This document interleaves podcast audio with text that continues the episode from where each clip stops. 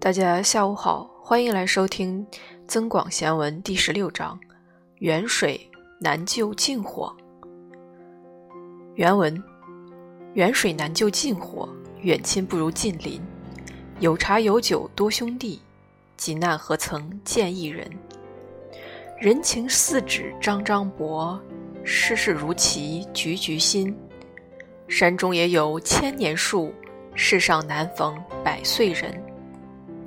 这段话的意思是说呢，远处的水救不了近处的火，即使再好的远亲，也不如近邻能够随时帮忙。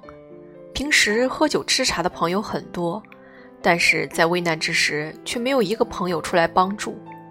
人情就好像纸张一样薄，世事则像下棋一样，每一局都充满变化。山林中有生长千年的树，世上却难遇到活上百岁的人。那么，关于这段话，书中是这样评析的：“人情似纸张张薄，世事如棋局局新。”形容人际交往的困难和世事的难以预料。人情薄如纸，来自于世人冷漠的内心。人们往往更关注自身，而以自我为中心的结果，是很难体会到人间真情的。其实，感情是相互的，你没有丝毫的付出，又怎能期许得到丰厚的回报？茶酒不等于真情，他为你招来的那些所谓的兄弟，也许更多只是一些唯利是图的小人。因为真正能为你两肋插刀的友情，不是在觥筹交错中获得的。而且，感情的付出也并不能一蹴而就，它需要长时间的积累。无论是邻里间的和睦，还是朋友间的亲情，都是在岁月的流淌中沉淀下来的。因此。所谓的人情薄如纸，只是相对的。如果你薄人，人又如何不薄你呢？若能真心付出，自然会有近邻为你排忧解难，至交为你赴汤蹈火。至于世事多变，如棋局般长新，那是必然的。人生本来就如同一场戏，每个人都有自己的舞台，也都有自己的精彩。不同的人在各自的人生中扮演着不同的角色。然而，不同的人生又不是孤立的，戏与戏之间是相互交叉的，因此，结局的变数就越来越难以预料，又何止像棋局那样简单明了？每一个人对于自己的结局都难以把握，至于何人能够笑到最后，成败得失、富贵生死，都是一个未知数。人生如此短暂，算算不满百年，既然结果不能得知。人们所能做的就是把自己的人生导演好，扮演好自己的角色，至少在曲终人散时不会留下太多的遗憾。那么在这里呢，有一个故事链接。首先我们来看一下，名字叫做《陶朱公派人救子》。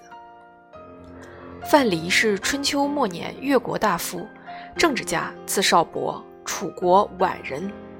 越国被吴国打败后。他随越王勾践赴吴国当了三年人质，回越国后帮助越王励精图治，终于灭了吴国。范蠡辅佐越王勾践灭掉吴国后，就悄悄走了，来到齐国，在海边种地。他吃苦耐劳，勤奋努力，通过做生意，很快就积蓄了万贯家财。齐国人听说他有才能，就让他做了宰相。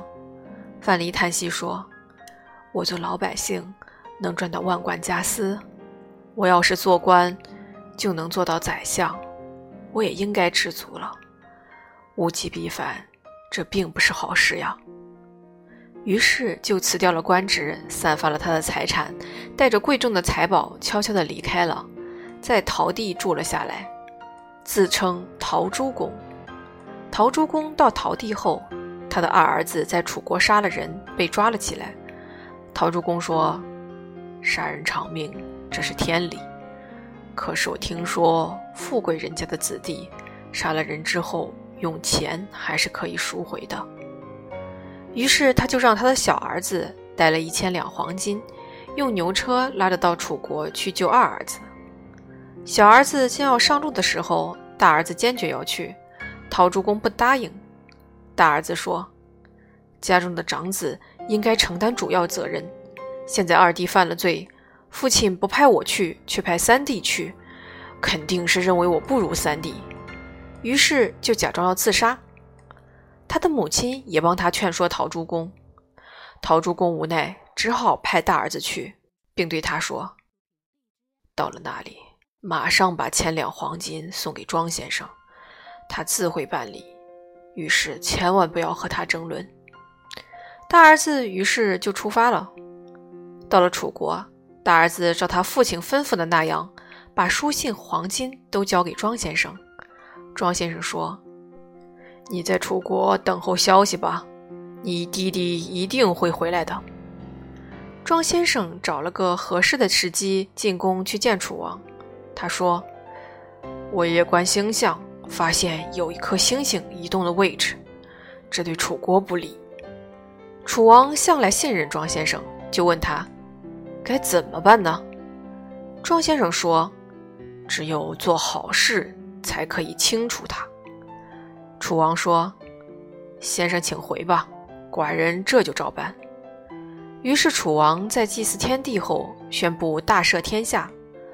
大儿子不知道这是庄先生献的计策，心想：既然大赦，弟弟本来就该释放了，庄先生也就起不到什么作用了。他很吝惜送给庄先生的千两黄金，于是就又去见庄先生，说。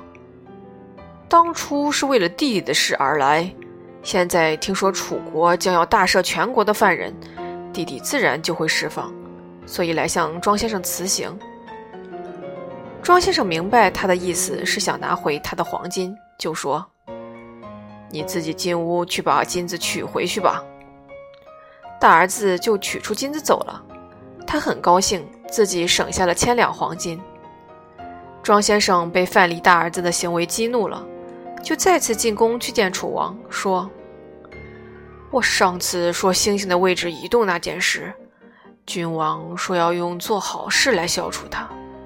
现在我在外面，听路人纷纷传说，陶帝的夫人陶朱公的儿子杀了人，被囚禁在楚国。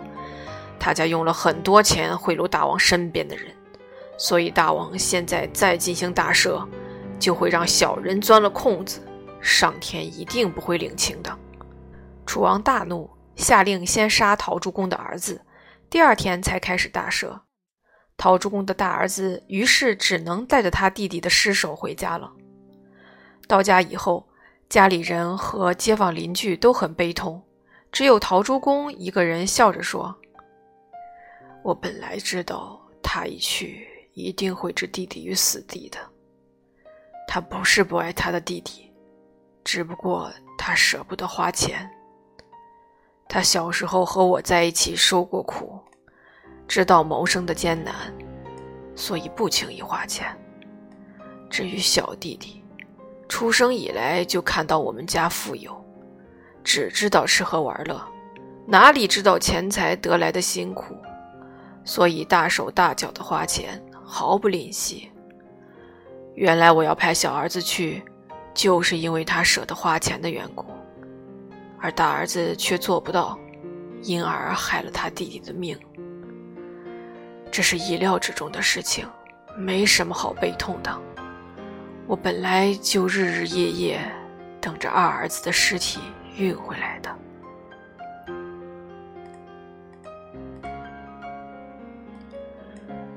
远水难救近火，远亲不如近邻。有茶有酒多兄弟，急难何曾见一人？人情似纸张张薄，世事如棋局局新。山中也有千年树，世上难逢百岁人。